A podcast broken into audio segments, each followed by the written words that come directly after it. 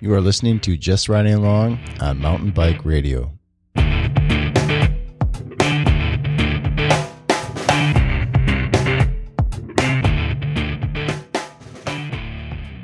Hello, Mountain Bike Radio listeners. Thank you for tuning in to another episode of Just Riding Along. This episode is brought to you by iSSi Pedals. You head over to rideissi.com. Case you don't know what iSSi is, I know you've seen it and probably thought to yourself, how do you pronounce this? It's ISSI. So ISSI Pedals is the name. Go to rideissi.com slash radio That'll get you information on how to get $15 off a set of pedals. So go over there, read up, print off the coupon, take it to your dealer, get yourself a set of new pedals. Thank you to them to uh, for sponsoring the episode. If you appreciate that they're kicking this in, allowing the show to happen, keep happening, and from now and into the future, I'd appreciate it if you let them know that you heard it on Mountain Bike Radio. Send them an uh, email info at rideissi.com check them out over on Instagram. You can go to instagram.com slash rideissi. All right, folks, here it is. New episode of Just Riding Along. And if you have any questions, comments about mountain bike radio in general, feel free to send them to me at ben at mountainbikeradio.com. Now here it is. Enjoy. Hi, and welcome to another episode of Just Running Along, brought to you by Interrupting Single Speeds and Terrible Beer and single speeds again.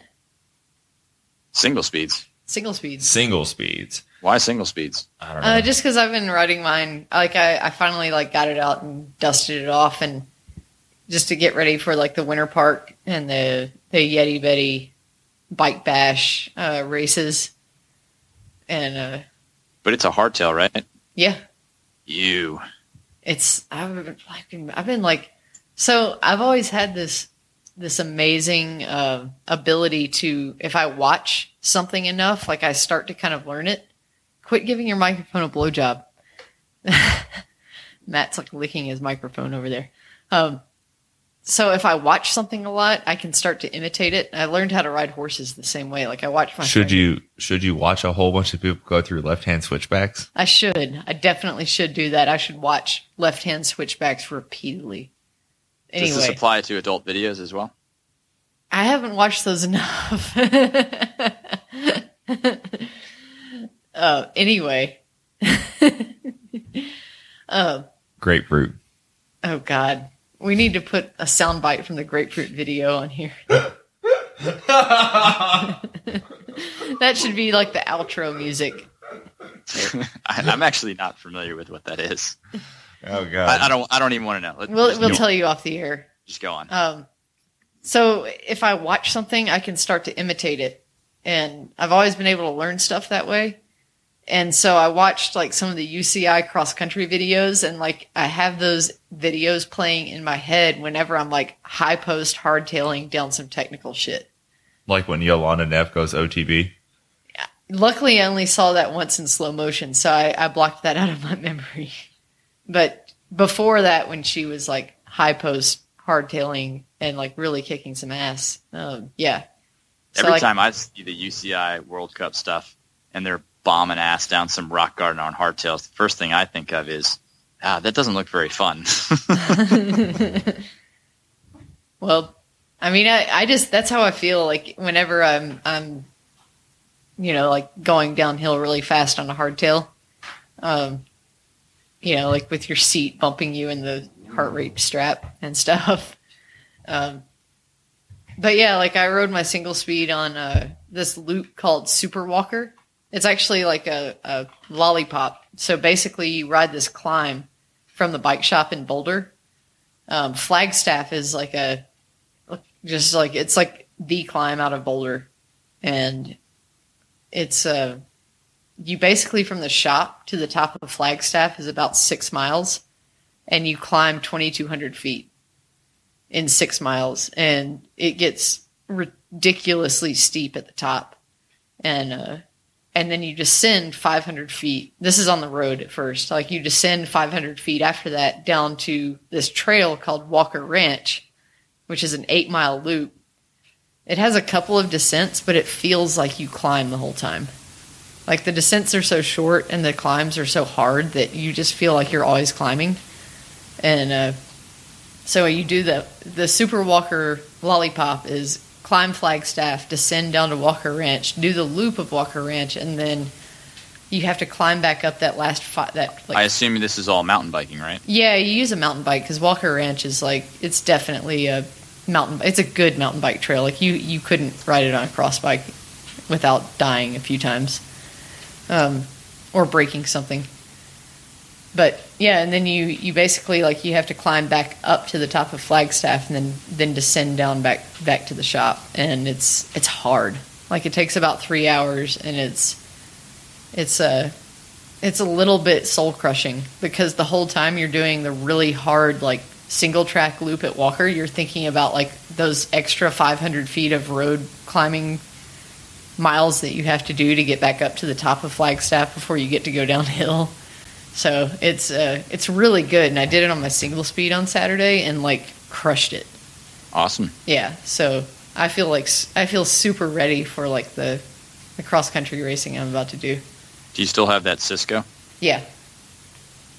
Yep. I, I really, um, I kind of want to get a Procaliber and put a chain tensioner on it and make that a single speed. What's the Procaliber? It's the Trek bike with the uh, IsoSpeed decoupler. The is hard- that like a it's a it's a hardtail yeah, mountain it's bike, a, but with a the carbon little thingy? hardtail. Okay, Yeah.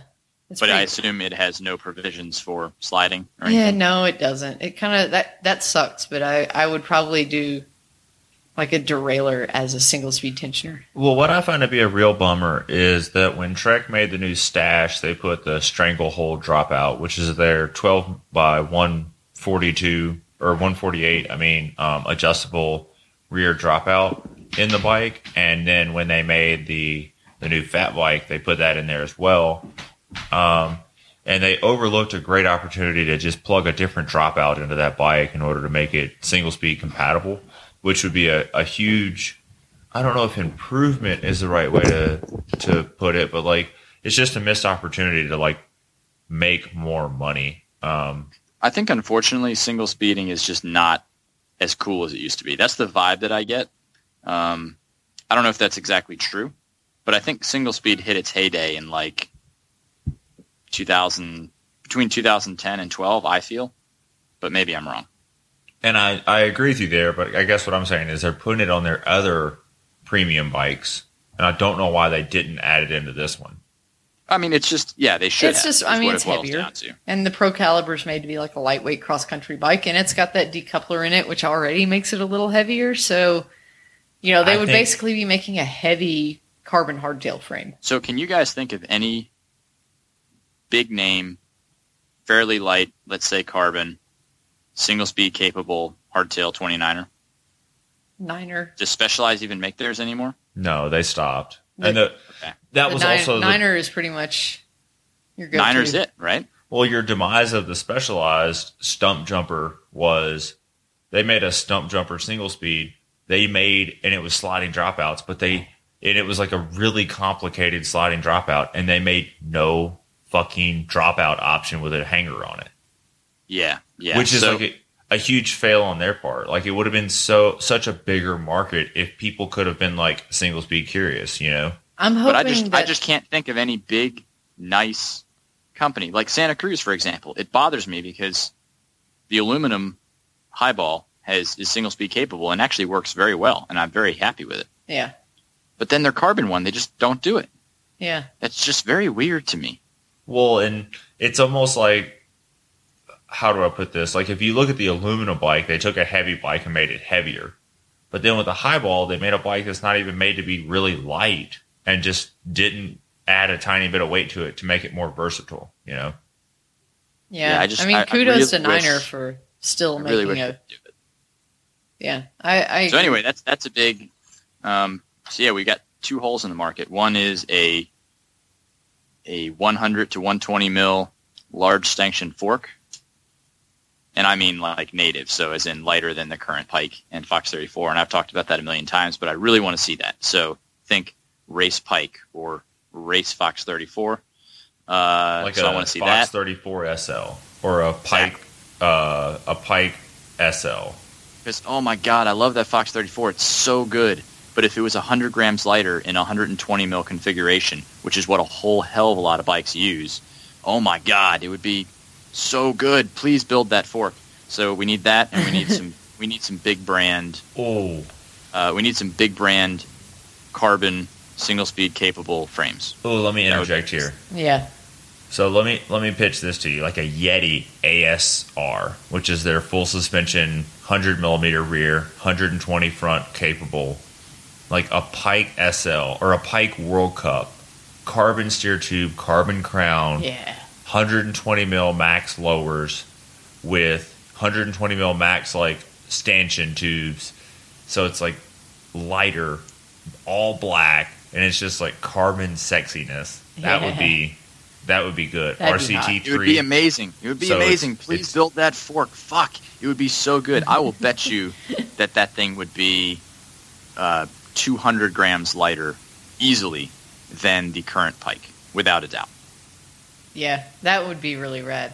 Um, And what I was going to say about carbon hardtails, though, is I bet since 27.5 Plus is becoming so popular, I bet that car- that Trek's going to do a carbon Stache, and that's going to be here's a carbon bike with the stranglehold, you know, movable dropout. The only problem with the Stache is when you put 29 inch wheels on it, the bottom bracket's going to be too low. Yeah, and I, I agree. Like, I don't think that's the answer, but I think that's going to be like Trek's answer to, well, here's your carbon hardtail. Why would the bottom bracket be too low? Well, the Stache is 29 plus. Oh, I'm sorry. I was thinking a 27 and a half plus native. I'm like, it's going to get higher, not lower. No, Andrea misspoke. Sorry. Oh, okay. So the Stache is 29 plus. So my saving grace is, and I'll let the cat out of the bag because it's probably going to ship this week. MRP is going to send me a fork to try on my Stache. So I, I ran the numbers on it, and the bottom bracket, when I go from my rigid fork to a suspension fork, the bottom bracket gets higher. So then if I go to 29 inch wheels, the bottom bracket goes back to just about where it was. So Cool. I can run the Stache with traditional size tires if I want to. Um, I just kind of have to run suspension with the little tires. And then with big tires, I can go either way because even though the MRP fork doesn't quite have the clearance needed for like CSPC, um, what do you call it? Like blessing for 29 plus capable, it definitely clears way better than like a Fox 34 does Cool. or as good, if not Oh, better yeah. than a Fox 34. Sorry, the the Pivot LES. That's a carbon hardtail that will do single speed very well. Ugh, Okay. Yeah. the graphics are so bad. I know the pivot graphics are not good, but the, they make some good bikes. Outside of like the bikes are as good as the graphics are bad. So, yeah, I, I can't believe I forgot about that one because that's that's one I've been drooling over for a while. But they're just Oh god, did I actually push record? Yeah, Yes, did. I just got like paranoid. I got the drunk paranoids. um, should we? We, did, we had some donations, didn't we? We did. So let's dive into this. Um, I want to break the. I guess it's both good and bad news at the same time before we even go into donations. Um, if you have any questions for the show, those need to go to um, JRA at mountainbikeradio.com. Again, that is JRA at mountainbikeradio.com. Uh, that's the fortunate news. The unfortunate news is we're growing to a point where our questions are growing. And up to this point, we've answered damn near every question ever sent into the show. So in the last three and a half years, or I guess, yeah, three and a half years, is that right? Something like that. Um, we've answered again damn near every question sent in, and we're we're getting to the point where that's becoming to be Impossible. where it may compromise the quality of the show is what I would like to say. It's not that it's impossible. We could go through and give a four word answer for every question. Um, but I don't think that's what we want to do, and I don't think that's what the people out there want to do. So just know if you send in a question and you don't see or hear an answer, um, for the time being, I'm going to do my best to send you a written reply that I did receive it, and of course, I'm going to read every question that you sent in. Um, so that's kind of the start of it. Um, but again, we're getting to the point where we may not be able to answer every question every time on air. So if it's really good or unique, or you send like a really good story with it, Or a donation. no, no, just a, a really good story. You're definitely making the air. Um, but just know that we we are continuing to grow, which is a really good thing, and we're really glad that more people are listening and that our re- our like listenership, not readership, but listenership is growing. Um, but it's it's going to it is growing to the point where we're not able to answer each question on air and keep the quality and like that same feel of the show. Like I don't think we want a show where we just talk for 75 minutes answering questions and not talking about what we do and, and what we've seen and what we hate and what we definitely want to blow up with like fucking TNT and a lot of gas, you know. So, um, again, if you have a question, send it to jra at mountainbikeradio.com. But send in a question that's that's that's good. Give me some story. Give me something that I can relate to, and we'll definitely do what we can to talk about you on the air. But but don't be offended if we can't get to every question every time moving forward because it's we've we've gotten just more questions, which is good. But we are growing, so Yep. it's kind of even sad to say that. Like I feel like I I'm like I don't hurting. feel like it's sad. I feel like occasionally, you know, someone new comes along, and we love new listeners. And we actually, I saw in a few emails, people are like, "I just started listening to your show, and now I have listened to like every episode ever, or I'm trying to listen to every episode, and I got fired from my job because all I do is listen to JRA all day, every day." Could you Um, imagine binge watching this show? That would be terrible. I think it would be wonderful. But uh and we really like those people, but if you are one of those people and you ask a question that we just talked about last week, we just we may not talk about that again on air. Bye, Felicia. I'm sorry. But and Matt might even reply to the email be like, "Hey, we just we just answered this last week. Let's, you know, I'm sure you'll hear it soon, but it's on that last show that, you know, we did last yeah, the one that just got put up last week." So, you know, that's that's what we're saying. We just may not be able to get to everybody even though we love you all. And that's that's the other thing too. If you send in a question that's super simple, we might just cover it because you know just get it done because there's other people out there that might need to know the same thing. Or I am a big sucker. I might you know I'll reply and say, hey, here's the deal, do this. Um, and also um, you know we all have. I mean Ben, Mountain Bike Radio is his real job, but um, and this is another thing. We'll talk about this in just a second, but. Um, outside of that, every one of us has real jobs and lives and training and riding and racing and stuff that we do. So I, I binge answer. Um, I go through and, you know, like on Monday or Tuesday mornings, I answer every email. And then I just try not to look at it. Like I get pop ups on my phone at work and I'm like, oh, well, you know, like I can't do this now. So um, if it goes a few days and you don't hear from me, just know that like and it's not that I don't respect you and appreciate you sending me a question and valuing our opinions, but we just can't answer everything in the moment as you may be accustomed to in this digital age. So, and, and I want to segue into something else that I thought about today, which is up to this point, and it's, you know, it's June 6th of 2016, 6 6 16, sick. Okay. Yeah. Day of the devil. What up?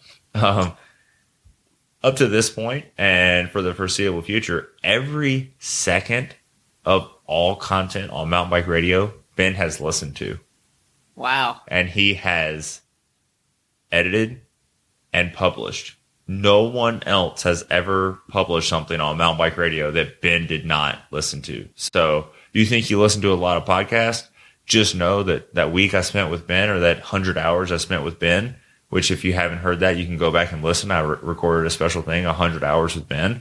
Um, it's, he listens to other shit outside of listening to Mountain Bike Radio. He listens to sports talk and he listens to like a couple of podcasts and like he just is a wealth of information of stuff outside of everything that pumps through Mountain Bike Radio. So big kudos to Ben for for that. Um, but so now that we're deep into our time and we have a bunch of shit to We cover, have like a hundred questions. Carey and we- Lowery from Tennessee, she sent over twenty five dollars. U.S. Marathon Single Speed Champion Carey Lowery.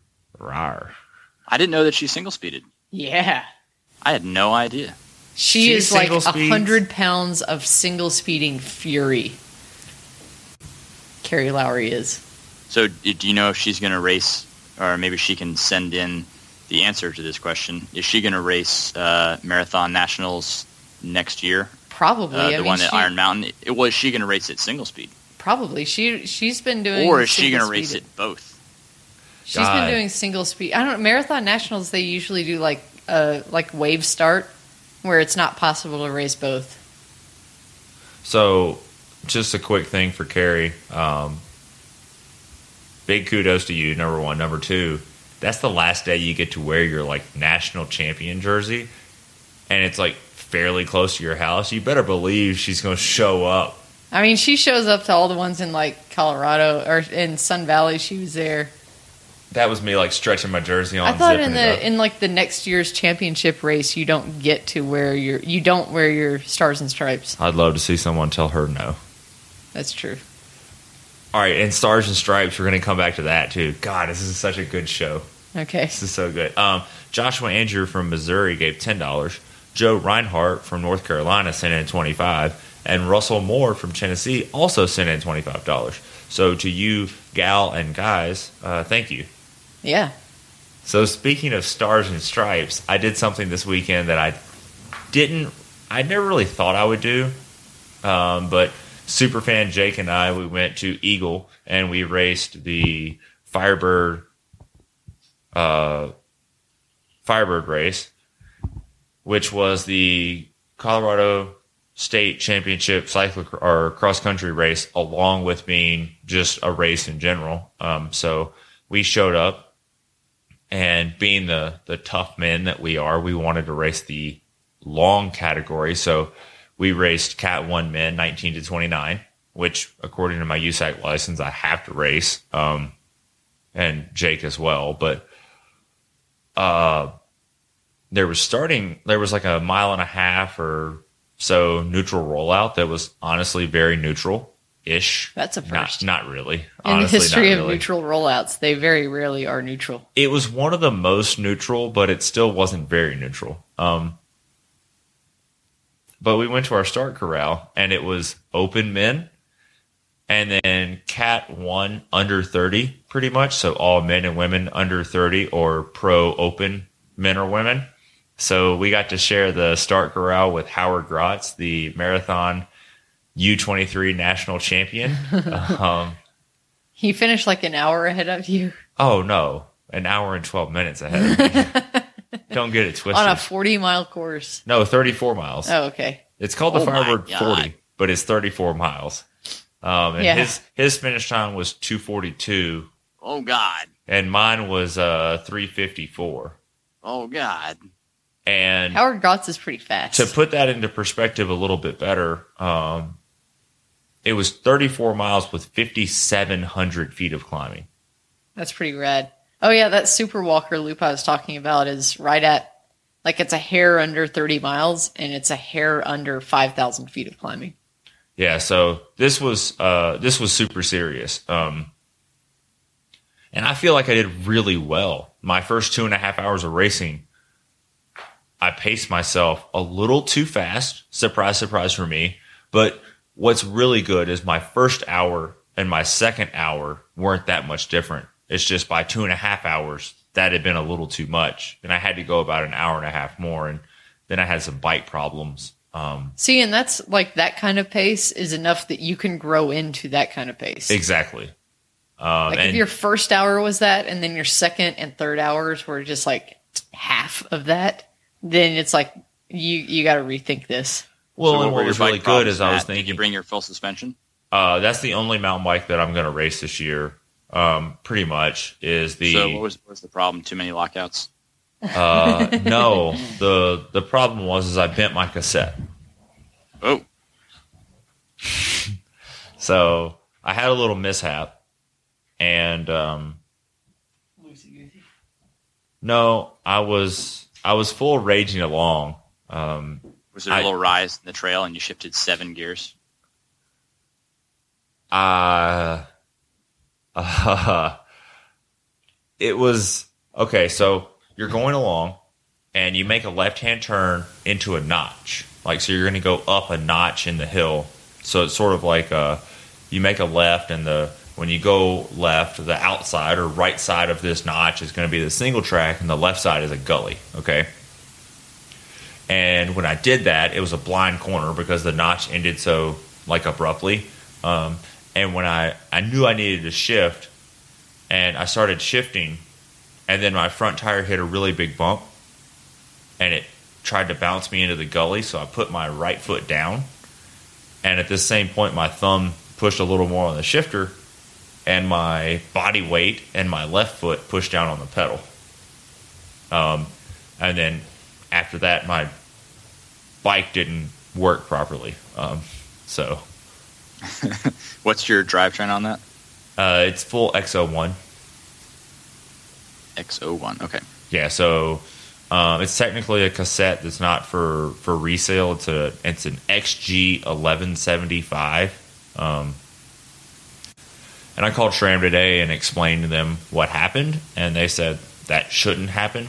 Um, and they are Is it all pinned together? Nope, it's not pinned. It's just I don't know. I honestly have no idea what the variance is between the two, but it's it's not pinned, and um, I don't know if the eleven seventy five is a true difference or if it's maybe like if you can imagine eleven eighty rejects go on floor bikes, like it could be that simple. I don't know because I did a ton of homework and I can't find a real difference online even about like what's different between them. Um, I, you know what? I bet this is a good question. I can email uh, Ed from SRAM and he can tell us like every single freaking detail about it. yeah, but if you can imagine like a cassette, Maybe they're the ones that were bent. well, you know, part of it is like I would say like if you can imagine like the finish is 99%, if you had that in a package and like a customer looked at it, they may be like, "Oh, this doesn't look perfect," you know, but like if it's already on a bike and like the mechanic that assembles that bike test rides it, it then passes as new new installed. Does that make sense? So, Maybe you know what? I'm gonna I'm gonna wager a guess here. They're probably made out of all of their warranty cassettes that have been melted down. so they, think about how many cassettes they could make. it's just Oh my the God. tiers of It other would be failed millions products. of cassettes. Um, but no, I had that little issue, and then I had like a dark spot in the race, and then I kind of kind of came back and was able to like go deep ish feeling for the for the end, and um, you know, it was it was a really good feeling. So even though, so though how much did Jake beat you by? um, Jake had a really bad day, so You, did you beat Jake? Yeah. yeah. Oh no! Um, You're not Oh, supposed to beat the fans. Oh no! so not especially not the super fans. So pretty much the way that my day went is I felt a lot like my my really good Silima race that I've had or really good Silima races I've had in the past. Matt, did you crash Jake out? I did not. Okay. I When has Matt ever crashed anyone else during out during a Silimo race? so I've I literally never how do I put this? Like like I said, it, it felt like a or was saying it felt like a really good Silima race that I've had in the past where all day full day I saw 15 people. And I just happened to kind of yo, you know, over a 4-hour period yo-yoing around the same 10 or 15 people. It's not really a big deal, you know, like there was this chick from sea level that was dying and I passed her up the first hike a bike like she was doing like the gasping thing and I was like you need to yoga breathe. You need to slow down your Yoga breathing breathe. just chill out a little bit. and then like later I was falling. Quick, hold your breath. No, no, like you breathe in on count, out on count. You don't just like Yeah. beep, beep, beep. She was she was like breathing like Beaker from That's that's Kundalini yoga is the one where you do some crazy stuff with your breath that makes you feel kind of high. uh but you know, and later I was falling apart and she passed me and I didn't see her again. You know, like it wasn't like I went out really hard and then imploded and 30 people passed me, or I had a flat and then had to pass 50 people. You know, it was it was like Becky from the Naked Juice team and I went back and forth all day. You know, um, like all day. Like I passed. I like her, how she passed It's in Colorado, so they're the naked juice team. But in Atoka speak, it's the naked juice team. oh, You know, Steve the other day called me out on. Uh, Steve's my shop owner. He called me out on when I said something. I said grease or grease, grease. Apparently, how I say grease is like real southern. And he's like, he kind of said it after I said grease. He's like grease. And Well, it's- like, it's I was more- like, well, how do you say it? And he's like, grease. I'm like, that's what I said. And he's like, no, it's different. well, I think that if you're more southern, it if you're if you're not southern, it's naked, naked. But if you're because southern, it's an A. it's naked. Naked. Like Oh. with an E. Oh, like N E K N K. E K K I D. Yeah, and if you're southern, greased is G R E E Z E D, like sneezed, greased, instead Yeah. of greased. Um, Yeah, I think that was it. I think it was a Z instead of an S. uh, it was really good. It was the first time I raced that bike, and let me tell you, like everyone can say, "Oh, my new bike is awesome," yada yada. But remember, it might not be like retail dollars, but I spent my money on this bike, and th- this bike is a fucking awesome piece of technology. That's the only way to put it. Um, you know, the Superfly had a really long running course, and it ran from like 2010 through 2015 in 2010 it was a really good bike. And here it is 2016 and i have a brand new product that just came to market. And lo and behold it's fucking good. Like there's no other way to put it. Um, outside of bending the cassette which is a like i told the guy at shram i'm not mad at you this part is made of metal it failed like that's the kind of thing that happens you know um, and it was the tooth right after the shift ramp like so there was two shift teeth and then like the first full tooth and the first full tooth bent over a little bit. And when the 24 tooth cog bent over, I couldn't use the 24 or the cog right below it. So, I mean, there was that, which kind of sucked, but it wasn't the end of the world. I just raced the rest of my race above or below those two cogs, which was fine. Like as soon as I got it figured out that that's what it was, that my shifting was fine, that I didn't have a bigger problem that was going to cause me like, I don't know, my derailleur shifting into my spokes and breaking off. I was content racing around those gears because I was then in control. I knew what was going on. I knew what the problem was and I had a solution. That solution just happened to be less than optimal, which was not riding in those two gears. Um, have I ever seen a, a, a Shimano cassette fold over? No. I But- have. But I, I had one that, that like I, I have a picture of it actually on my Instagram.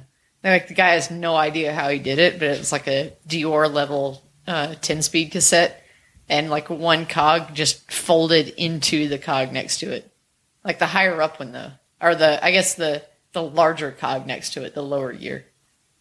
right, I mean, it's just it's just metal parts fail. So It was like the same rate, like the same areas where yours did too. So that's it's kind of interesting. Like I guess it's a common part of the cassette to be in, but yeah, I've, I've definitely seen that recently in a Shimano cassette. but all day I used my lockout on and off, on and off all day. Um, I hike a bike past some people, which was a great feeling. I've never really done that before.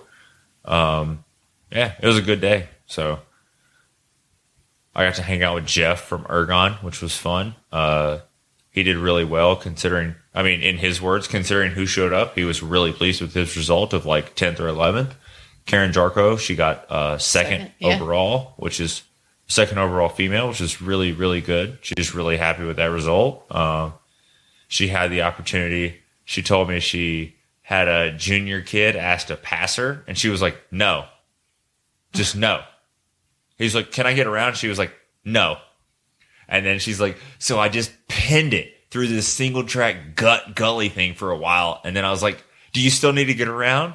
And he was like, no. so that's really good. I'm glad that glad that she did well. She had a, a rough go last weekend at Gunnison, and she's been training really hard. So Uh, for those of you that don't follow along on Twitter, I try to do watts per kilogram equivalent um, one minute intervals that Karen does the other day, and uh, I totally blew the fuck up. So, sh- huge shout out to her.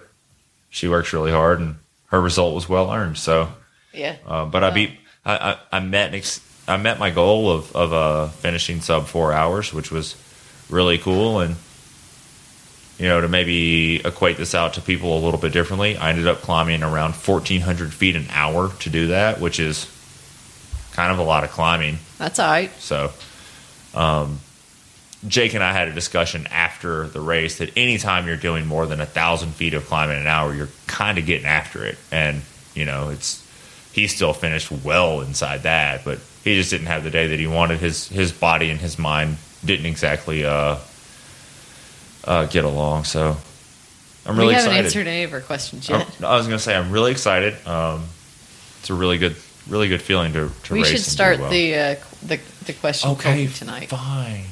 I got about 30 minutes of stuff to talk about. Really? No. Okay. I mean, we have a bunch of easy questions. Do you Man, want? I, I see this headline on Facebook right now that You- says sea lice confirmed at Florida Panhandle beaches.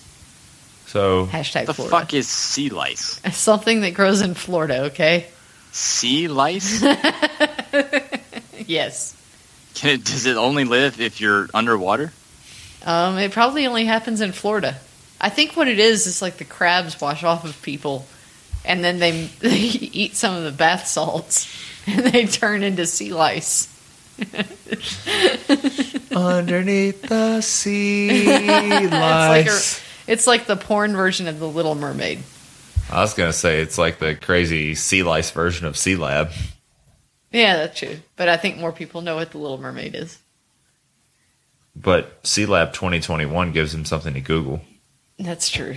So, Sea lice could be Googled also. oh god.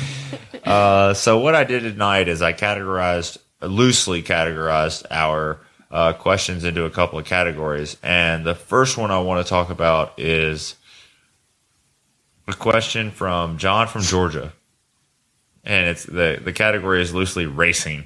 Um, this is also kind of bikes, but uh, howdy! I noticed the winner of Dirty Kanza rode a 650B bike. Thoughts? I'd like to see more gravel frames produced that are designed for 650B wheels. Think that'll happen. Thanks, John from Georgia. Um, I think the winner of Dirty Kanza would be the winner of Dirty Kanza on any not all the way mountain bike bike. That's that you put exactly my thought. well, it doesn't matter. let's back up and cover this for everyone that doesn't know. The person that won Dirty Kanza this year is Ted King, who is a professional road racer for the Garmin. No, Cannondale. Cannondale. Uh, is it Cannondale? Who else? No, I it's don't just know. Cannondale. It's Cannondale. Like he's sponsored by Cannondale, so they told him what bike to ride, or they gave him a bike to ride. no, I want to. I assume he was on a slate. Yep. But I want to contrast this against the person that won Dirty Kanza last year. So Ted King won Dirty Kanza, a professional road racer, won it on a 105 mile flyer. Like at 95 miles, he said, Deuces, I'm out, and went by himself. And last year, Dirty Kanza was won by the marketing manager of GU in a sprint. Yeah, And nothing against Yuri. That's just a little bit different caliber of like how the race went down. yeah. I, I mean, mean- it always depends kind of on who shows up. No, I guess what I mean is last year the race was won in a sprint on a cross bike. Yeah, and there was a lot. There's like last year was like attrition, like mud and things breaking. But this year, a pro road racer dude shows up and goes solo 105 miles from the finish and wins. Like, I don't think that the 650B bike had as much to do with that as the pro road racer. I, my real job is racing, riding, and recovering, right? You know, that's what I was trying to point out. Like, And we've covered this a bunch before, but I think in races like that, where you really can use a lot of different bikes, I think people overthink it. And Yeah, definitely. they get in their mind that, oh, well, you have to ride this kind of bike. No, you really can kind of, again, gravel, shit, you can ride just about damn near anything and it's going to be fine. it's going to be great. There are certain exceptions, you know, like a downhill race or an enduro race or even a cross country mountain bike race, depending on the terrain. Really, there's very certain bikes that do well there. There's like a um, continuum.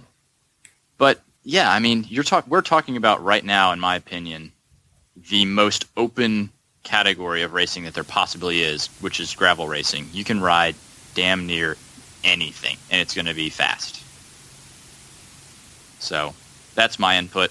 I mean, I'm a Cannondale dealer, and the slate's neat, and I'm glad that the slate did well, but I would not overthink it. Yeah, I mean, he could have been on. He could have been on like an Evo cyclocross, or whatever, like the yeah, like the Supercross. If that guy was on a Supercross, he he would would have have won. won. He could have been on.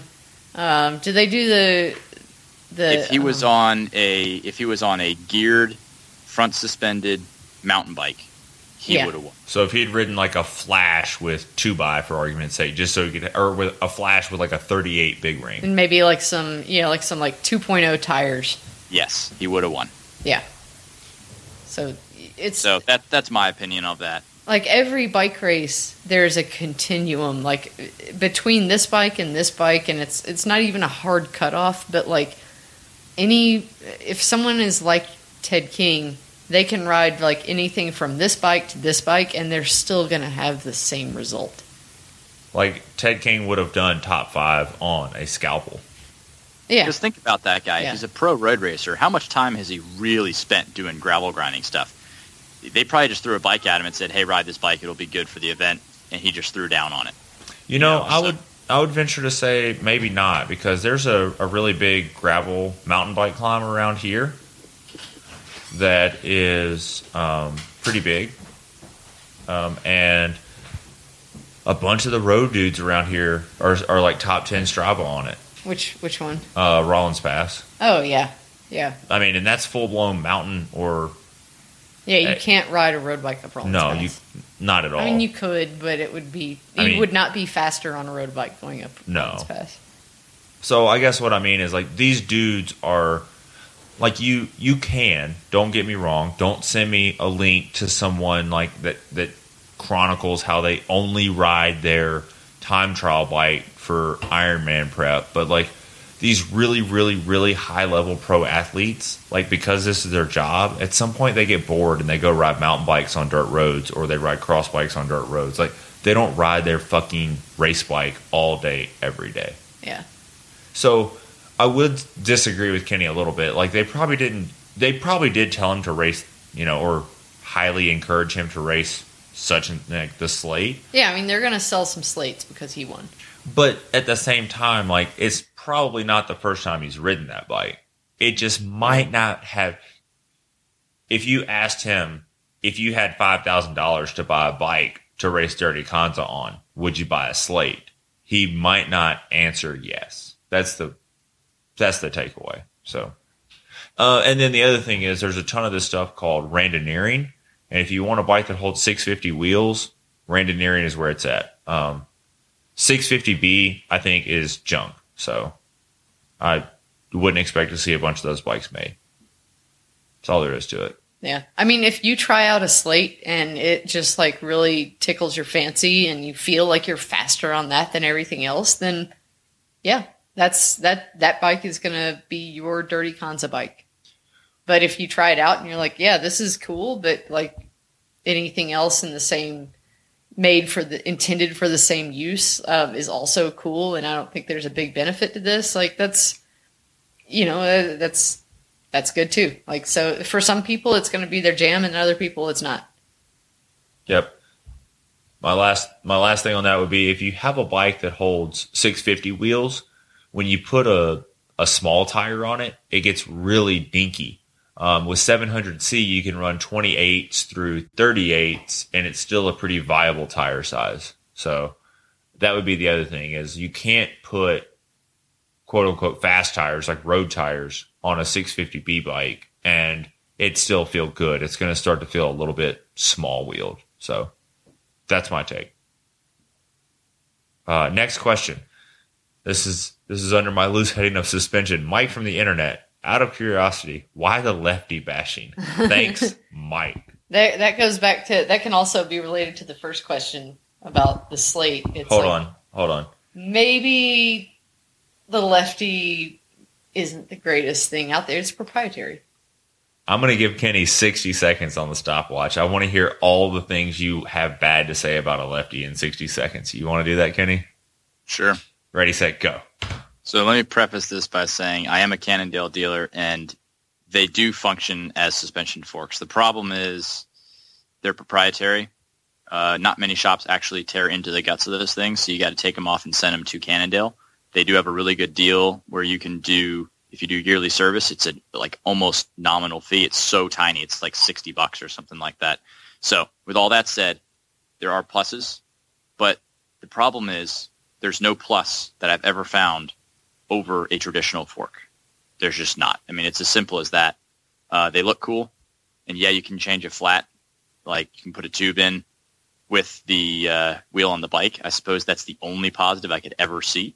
But it's so that's so niche and tiny that I would never do it. From an actual suspension action standpoint, it it just doesn't feel as good to me as Seven. modern forks. Five, four, three, two, one. That that was our Kenny rant. So No, I mean I don't like I don't passionately hate them or anything like that. Uh, it's just that they're they're just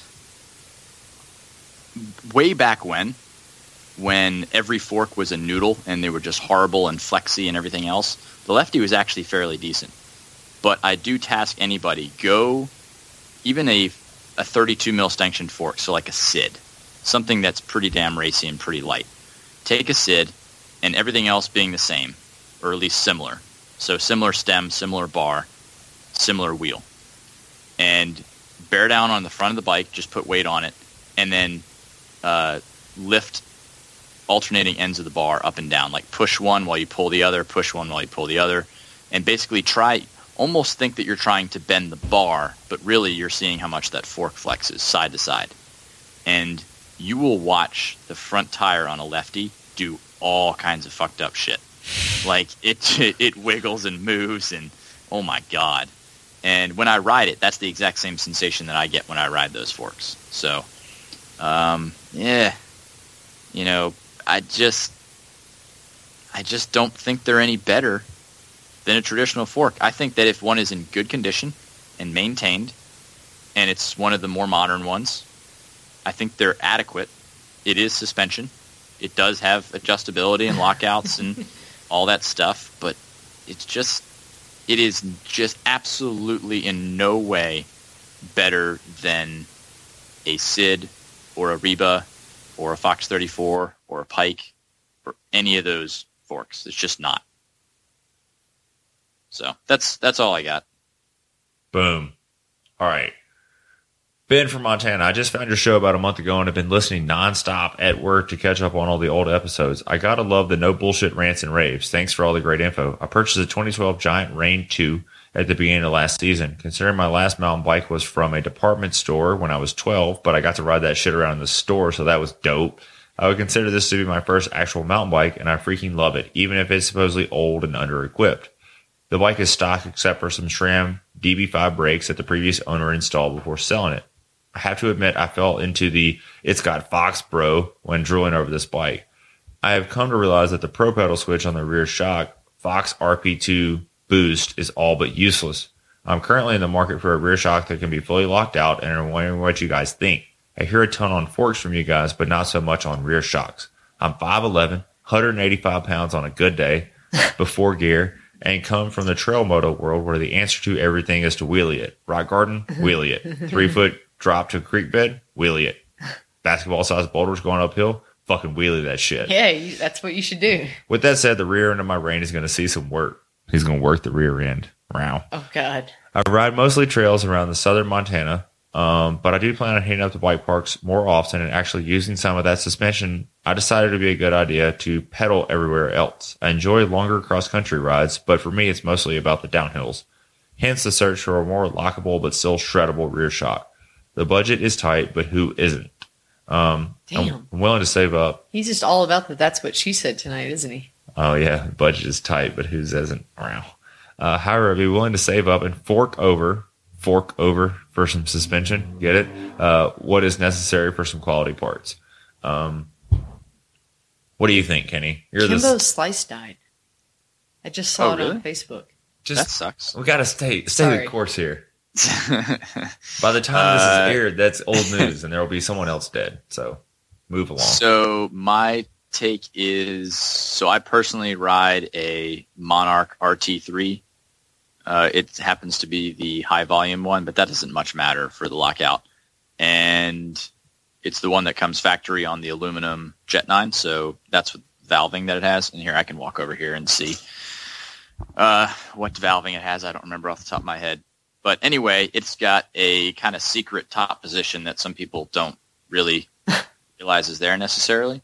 But it's got like a left and a right. It's got an open and like a pedal platform. And if you rotate it all the way up, unlike the Fox stuff, uh, where the lever is completely vertical, like pointed up at you, that is locked out. And it's, uh, I mean, it's still not a full lockout. It never will be because if you hit a bump, the thing will explode if it doesn't break down at some point. Uh, but anyway, it's damn near fully locked. So this is a, it's got a low, low rebound to, tune and an L3, which is low uh, compression tune. So so even maybe though it's all set low, it's actually uh, it's actually fairly. And the one thing I noticed about this shock is in the open setting, it's very, very, very plush. And I really prefer, personally, I like those low tunes. Uh, I think they're fantastic for all around use. Um, and then if you want to, you can just flip it up to the lockout, and it's super, super stiff. But my pet peeve is when in the full open position, you can still feel a lot of uh, compression damping that bothers the hell out of me.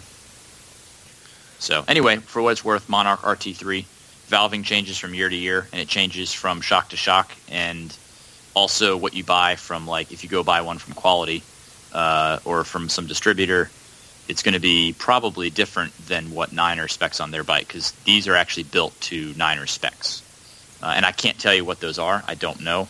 You could probably ask the right person and find out. Uh, RockShox may have that on file. I don't really know. I know Fox does that. They have like a tune ID and they can tell you, you know, what the nitrogen charge is and blah blah blah and all this other kind of crap. So anyway, for what it's worth, I've been really happy with mine. Super plush when you want it to be, and then the lockout is pretty pretty damn serious. Yep. So it sounds to me like one of two things might be going on with Ben's shot, or one of three things. The first would be he doesn't understand because he's newer to mountain bike, like real mountain biking, that a lockout doesn't fully lock the bike out. That's number one possibility. Uh, number two would be the shock isn't set up properly, so the the the what do you call that thing? The I sag mean, isn't could just have the sag completely off, or it could Yep. have the rebound completely off, even though the rebound doesn't really have anything to do with. Uh, it shouldn't, at least, have really anything to do with your low speed compression damping. But regardless, Um, and then the, the third one is that maybe his shock is just blown. there could just be something wrong with it. Yeah. So if you if you air the shock up properly sagged in the open position and flip it over to closed and there's not a noticeable change, then your shock is blown. Um, if you do see a change but it's still not fully locked, you're never going to get full lockout out of a bicycle shock.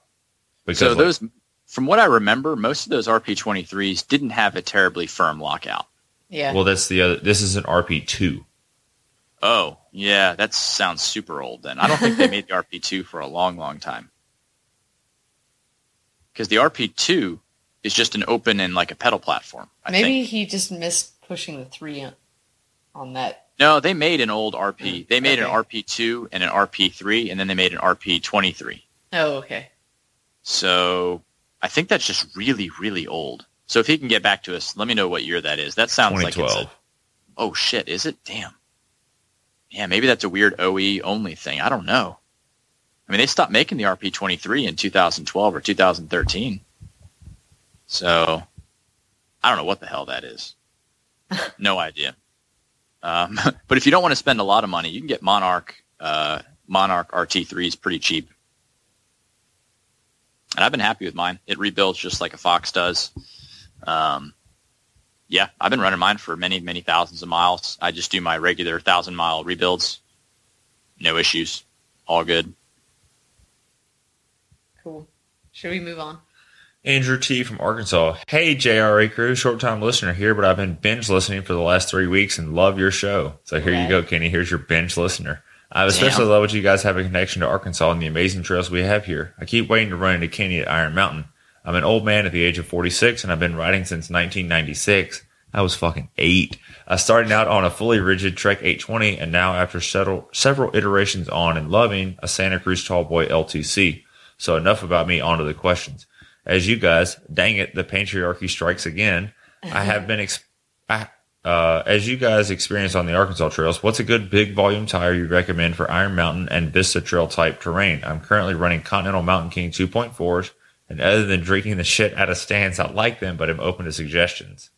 Ooh, ooh, Um, yeah. Maxxis Ooh, my Ardent- suggestion is get rid of those tires. Yeah, like get a Maxxis Ardent front tire and then like one of their slightly faster rolling ones for a back tire, like the Ardent Race or a Crossmark or an Ikon or something. So I run a Icon 2.35 in the back and an Ardent 2.4 in the front, and it is like built for Arkansas. It's Yeah. perfect. Yeah, I mean, you need you Arkansas needs uh, sidewall protection. It's rocky there. Um, as far as bikes go, I don't know. I mean, I remember lots of people rode single speed in Arkansas. So Yeah, single that's a speed. lot. That's a lot of bike, but if you're comfortable on it, then more power to you. Yeah, I the mean, climbs good in bike. Arkansas tend to be steep. Like, there's not a lot of switchback there. Yeah, they're um, yeah, they tend to be pretty steep, maybe a little bit loose in places. Yeah. what? Steep and Loose. Um, all right, so his second question is one of the podcasts that I listen to, they're all running together at this point. Kenny mentioned he hates bamboo bikes. Dude, I want to hear a Kenny rant about bamboo bikes. So, uh, same deal as before, but Kenny, I want to put five minutes on the clock here. No, we do not need Kenny to the rant clock. for five minutes. Uh, yeah, that's not a complicated one. Fuck, it's just a dumbass material to build a bike out of. It's one of those things. It's a designer bike. It's one of these things where just because you can doesn't mean you should. Sometimes, I think it's interesting that they exist, but I mean, why would you? It's like, why would you fucking do it? It just makes it makes no sense to Because me. it's whatsoever. lightweight and a cheap material, but the bikes cost more than any other bikes out there. Exactly. They all tote all this crap, you know, but they're using all kinds of nasty ass adhesives and stuff to glue the things together. It's basically it's just all marketing bullshit and it's like artist type people who are fucking bored and have more time than any kind of engineering sense whatsoever. So that's my rant on that. That was only like a minute. Uh, Yeah. that, was, that was 40 seconds. I put three minutes on the clock for you. um, I don't even want to talk about bamboo bikes. I, I'm actually like angry now. so I'll follow the. I'll, I'll jump in here and, and help Kenny continue his rant. I would say the second thing is repeatability and consistency because it's a, a source material. It's not something. It's a plant. there's no quality control for it. So you know if if I just grabbed a steel pipe out of the ground and said, "Here's your down tube," you'd look at me and be like, "The fuck are you talking about?" Like. n- In no other industry or no other material of this industry is it okay to just grab some shit and say, okay, here's your down tube. And I know that some bamboo loving motherfucker out there is going to email in all pissed off about, well, they do this and this and this and this. Yeah, well, guess what? Worms don't eat carbon fiber. I don't Like- think worms eat bamboo either. You'd have to like worry about panda bears, Well, I mean, like fucking pandas no, no. jumping out of the woods and eating Oh, your bike. okay, so carbon doesn't rot from the inside out. Like there's all these things that can happen to bamboo that can't happen to carbon fiber. And Yeah. again, before you say like, oh, you're just a naysayer. No, like they like Reynolds 853 tubing is Reynolds 853 tubing every single time. You can't tell bamboo build me 17 of this down tube. You just can't do it. So that's just bullshit. Like, and I've heard this about two, um, uh, companies, um, two top bike companies. You can order the same bike from them twice, like if you wanted two cyclocross bikes. And there's one company that will give you two bikes that you can't tell the difference in between. There's another company that'll give you two bikes with the same stickers on the down tube. So, and those are metal bikes. Yeah. So I think that that speaks. I guess what I'm saying is even when we're using a material that is easy to replicate in, some companies can't even build you bikes that work the same every time. So, Yeah. um, Yeah, if you want a custom bike, go buy a seven titanium and then wrap it in bamboo graphics. Be much better off and probably cheaper. Man, Let's keep going. That was exactly three minutes now. um, so that was Russell from East. No, that was oh god, That was Arkansas. that was dude. From, uh, that was Andrew from Arkansas. So Russell from East Tennessee. Hey, JR crew, new listener here. Been hooked on the show for about a, nu- a month. Oh, been hooked on the show for about a month now, and really love the content and entertainment that y'all provide. That's a his y'all, not a me y'all. Uh, I ride a 2013 Spark 930 stock that has X7, X9 2x10 drivetrain with XT brakes. The issue I'm having is that my chain is consistently dropping off the large chain ring during any, any moderately bumpy descents. I'm always careful to not ride cross chain, and I've had the front derailleur cable tightened without any luck. I've had one bike shop mechanic install recommending. Wait, God, I'm just mush mouth. Recommend installing a clutch rear derailleur might do the trick prevent, for preventing the chain from dropping off the large rainbows. Wondering if that would make it any harder to upshift the front. Mm. I'm also considering switching to a one by setup since I may be switching out a few parts anyways. Would there be any issues with switching from my current SRAM components to one by 11 Shimano XT? I'm not looking to break the bank just for the sake of comparing to a one by setup, and I'm wondering what would be the best solution for my chain drop problem. Would really appreciate to hear your thoughts and feedback. Cheers, Russell from Eastern Tennessee. Ooh, Yeah, ooh, can yeah, I, I can I answer this one? Yeah, Yes. go ahead. So let me preface this by saying 2x10 Mountain SRAM is fucking terrible. It's so bad. And I have had this po- problem personally and on customer bikes, and that motherfucker will drop no matter what you do. If you go down a bumpy downhill, it's like fuck, I'm in the small ring now for no apparent reason. So Until just you pedal. Don't worry about like trying to fix it because there is no fixing it. I think the clutch derailleur. I never actually tried it because in the days when this was an issue, clutch derailleurs did not exist. I bet the clutch derailleur would make a difference. I think it will help. I think it cannot hurt. So if It'd you want be to a hell of try a lot cheaper than going to one by. yeah. But then if you're going to do that, you might as well get something that's 11 speed. Is he two by 10 or two by 11? Or something? 210. Okay. So if you're going to spend the money for a clutch derailleur, you may as well get something 11 speed. And if you're going to do something 11 speed, it can't be SRAM because that stuff only works with one by. So that means you've got Shimano, and that means you'd have like 11 speed Shimano with a clutch in the back with a two speed SRAM in the front, which is like kind of silly. So uh, that's a tough call. I mean, I would say if you think you can get away with one by 11 as far as range goes, just get rid of the two by stuff in the front because it's just going to be a huge. I don't Headache. know. I mean, I have a lot. I I have a lot of customers that have two by ten that works. And Yeah, it's called Shimano. It no, I mean they just have Oh. the they just have the any clutch derailleur seems to work better than the non-clutch derailleur. Sure, sure, I agree. So, I mean, he can I, I think try if it. if he's trying to like save some dollars and cents, like I would just hate for him to throw money at a clutch derailleur that's 10 speed. it's just that it's not doesn't that much money. Problem. and he'll be able to sell it. You know, like he can just if he ever does upgrade, he can take that group off and sell it. Here's the bigger problem. It's a 2013 bike, so it's a three year old bike. And if he goes one by 11, he's going to drop five or seven hundred dollars on this bike, Yeah, like that. that's kind of also what I was thinking. Like, So at what point do you say, okay, I have 700 doll hairs, and if I sell my bike, it's worth 1500 doll hairs. So then what I would spend versus what I profit by selling it right now, I have 2200. What does that get me?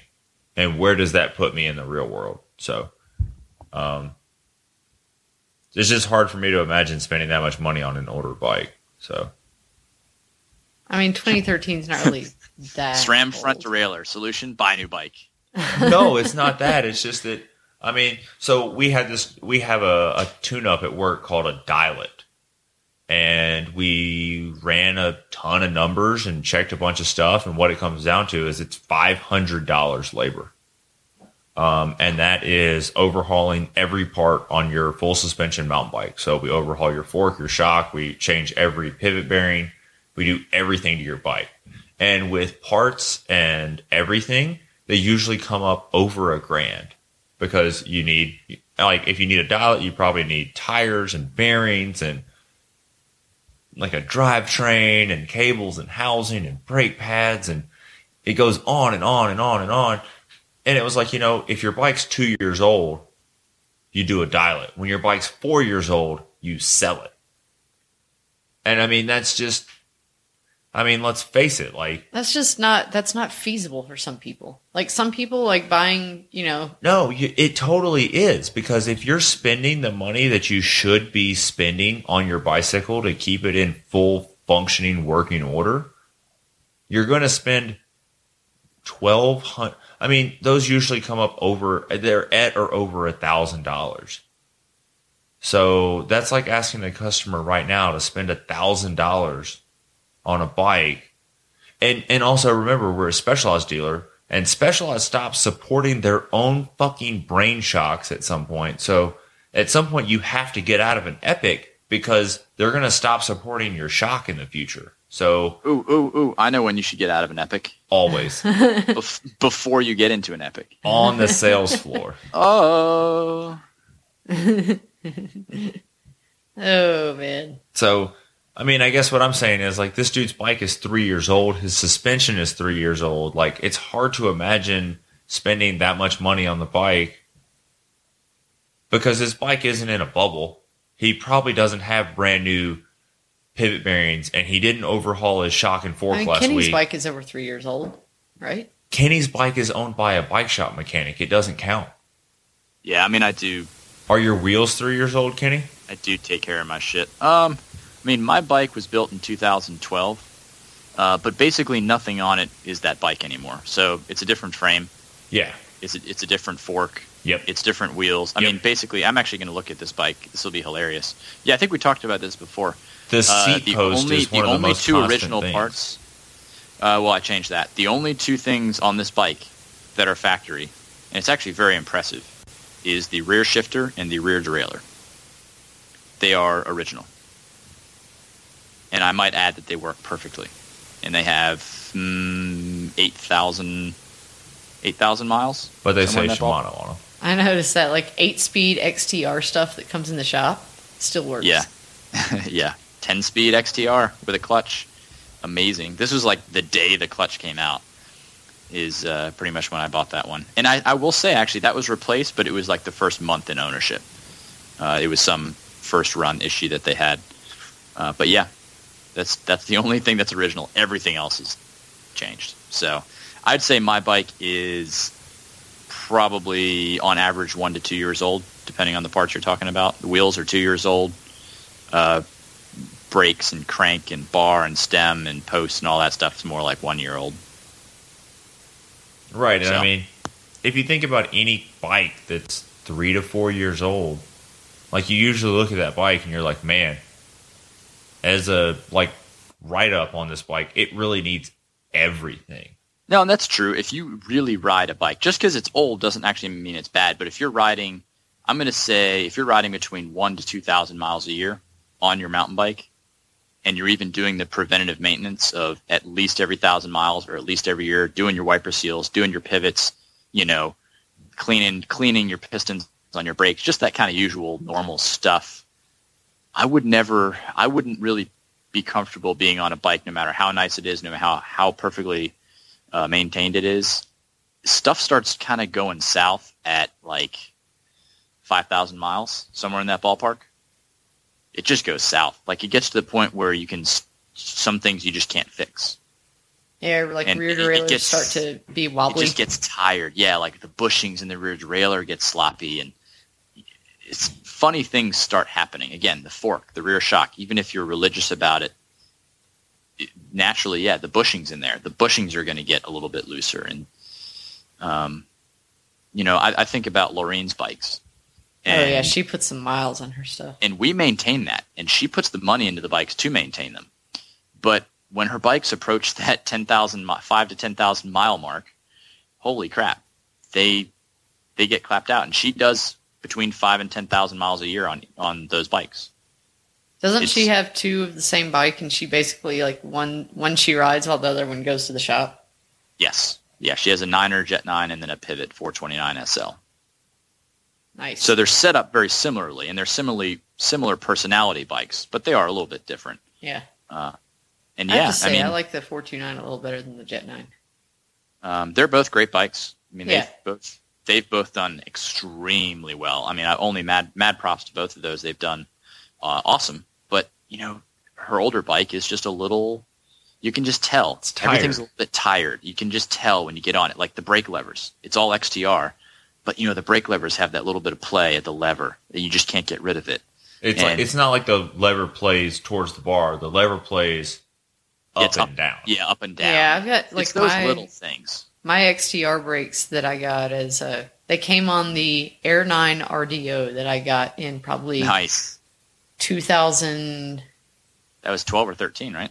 yeah, around 12 or 13. It was like I basically got an Air 9 the first run Air 9 RDO like the special edition first run that came out. Oh, that was that. Uh, that was the black and green one with XTR, right? It was just I just got the all black one. Okay, I don't But yeah, it was the, the mean it. black one with XTR, all black with XTR, and like a Sid uh, World Cup, and like I mean, it was like the the super awesome one.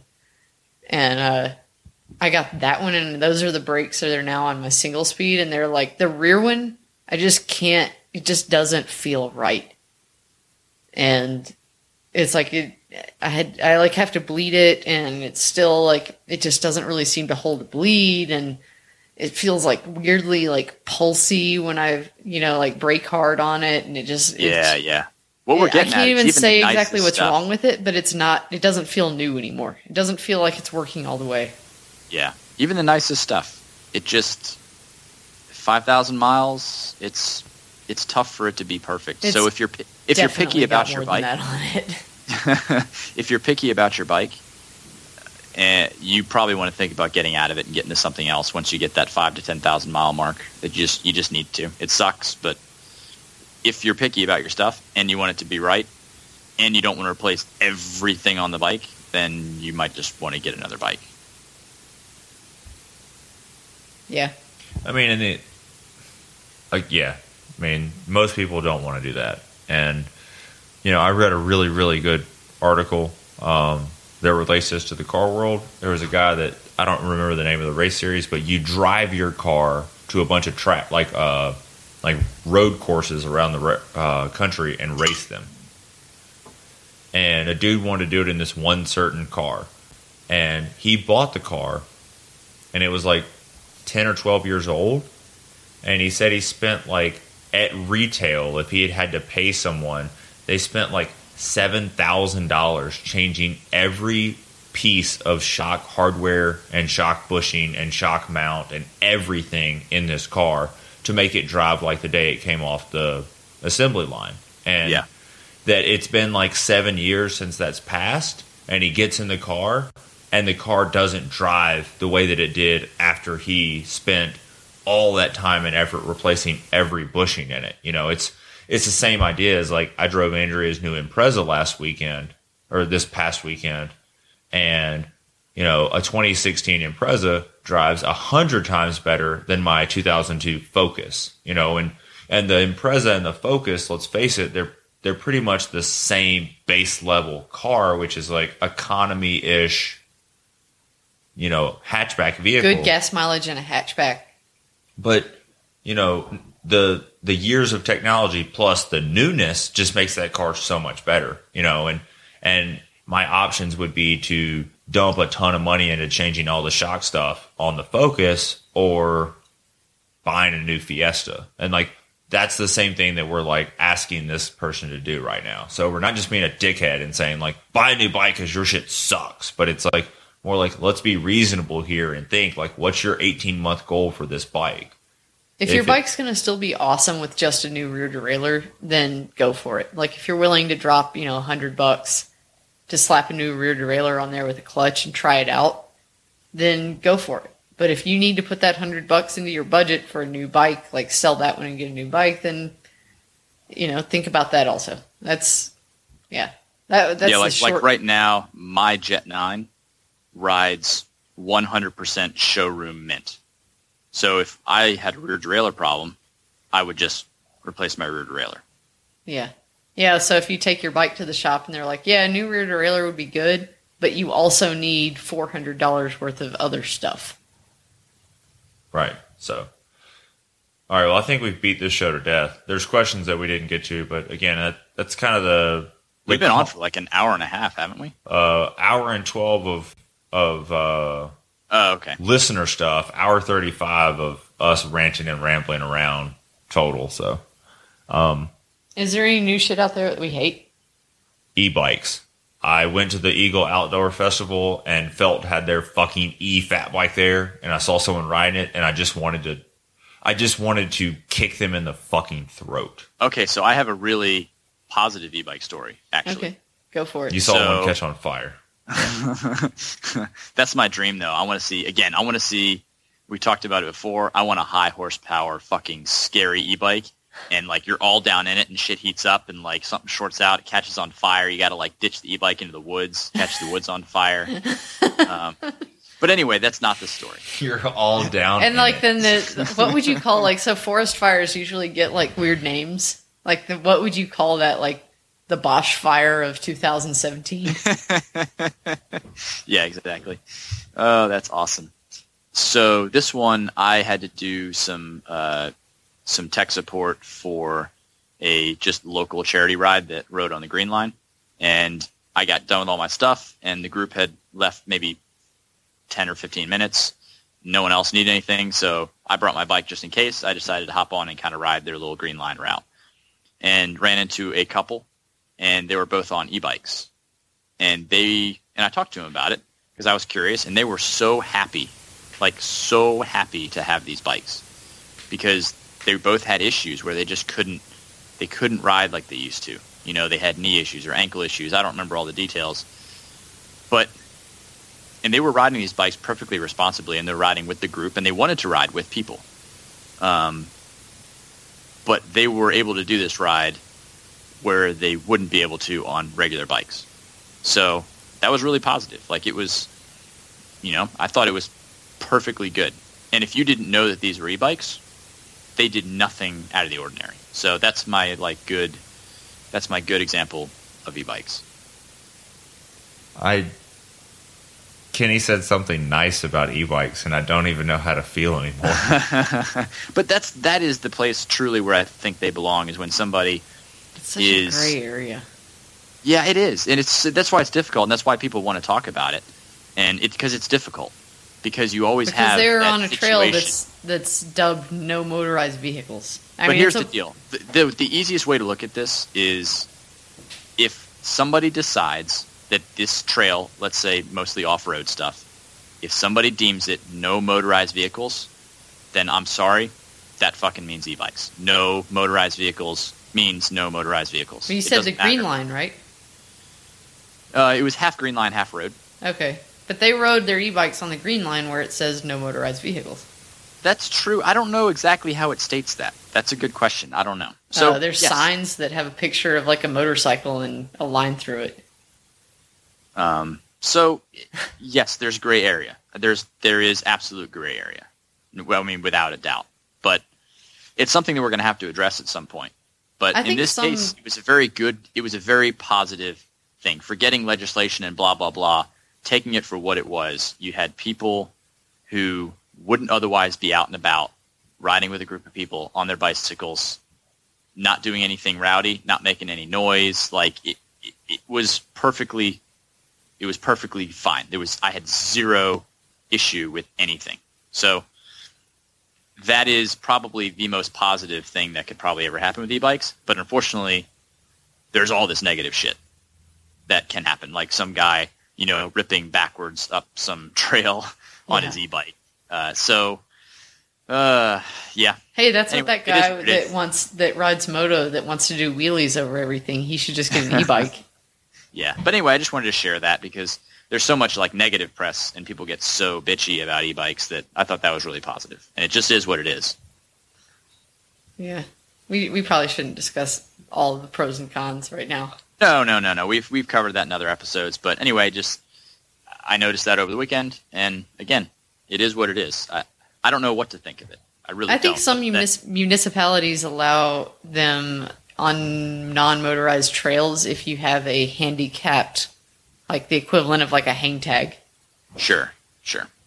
So that's Um, that's you know, and this is going to be Well, you know, and I, I would say that okay. So here's where my gray area comes in on that. Like, if the city of Memphis said that you can ride the green line on your e-bike if you're handicapped, but let's say I had a Yuba with an e-assist motor and I had 40 pounds or or not 40, uh, 200 pounds of mulch coming home, like I'm still very like I could responsibly ride at like eight miles an hour, just kind of like easy cruising on the green line to go from like that yeah, it's hard to get people to be responsible. but to go from that Lowe's on the Green Line, like it's what is that? You know what I'm talking about though. Like you can go from that Lowe's on the Green Line to one of those neighborhoods really easily with your mulch and your Yuba, but you're not handicapped, so you're technically breaking the law. So like, you know, that's where I think it's really easy to say that if you have a and Jefferson County here in Colorado has done this. If you have a motor that gives you forward propulsion